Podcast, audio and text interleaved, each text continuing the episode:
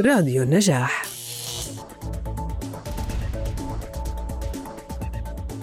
يستضيف مركز ورود الشمس لتنمية قدرات الأطفال في منصته التوعوية الدكتور خالد الحياري أستاذ التربية الخاصة المشارك ورئيس قسم التربية الخاصة في كلية الملكة رانيا للطفولة في الجامعة الهاشمية.